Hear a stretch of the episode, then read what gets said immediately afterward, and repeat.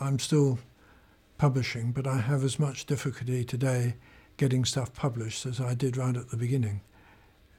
Uh, yes, I mean, I find and I have found throughout my scientific career that if you come up with an idea which is not, um, you know, completely accepted or is new uh, on the scientific scene, there is a struggle to get it published.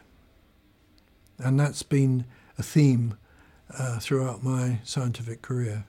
It wasn't easy then, and it's no easier now. Well, I don't think there are any fewer doubters around today than there were then. So, you know, you can have a Nobel Prize, you can uh, have a knighthood, it makes no difference. Uh, when it comes to uh, getting work published, it goes to quotes independent unquotes uh, referees.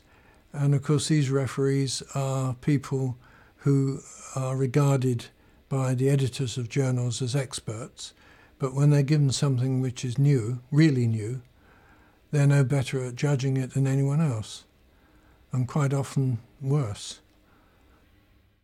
I'm always thinking about today and tomorrow's problem. You know, what's what's done is done, what's gone is gone. That's you know, to be honest, I'm concerned about getting my next paper published.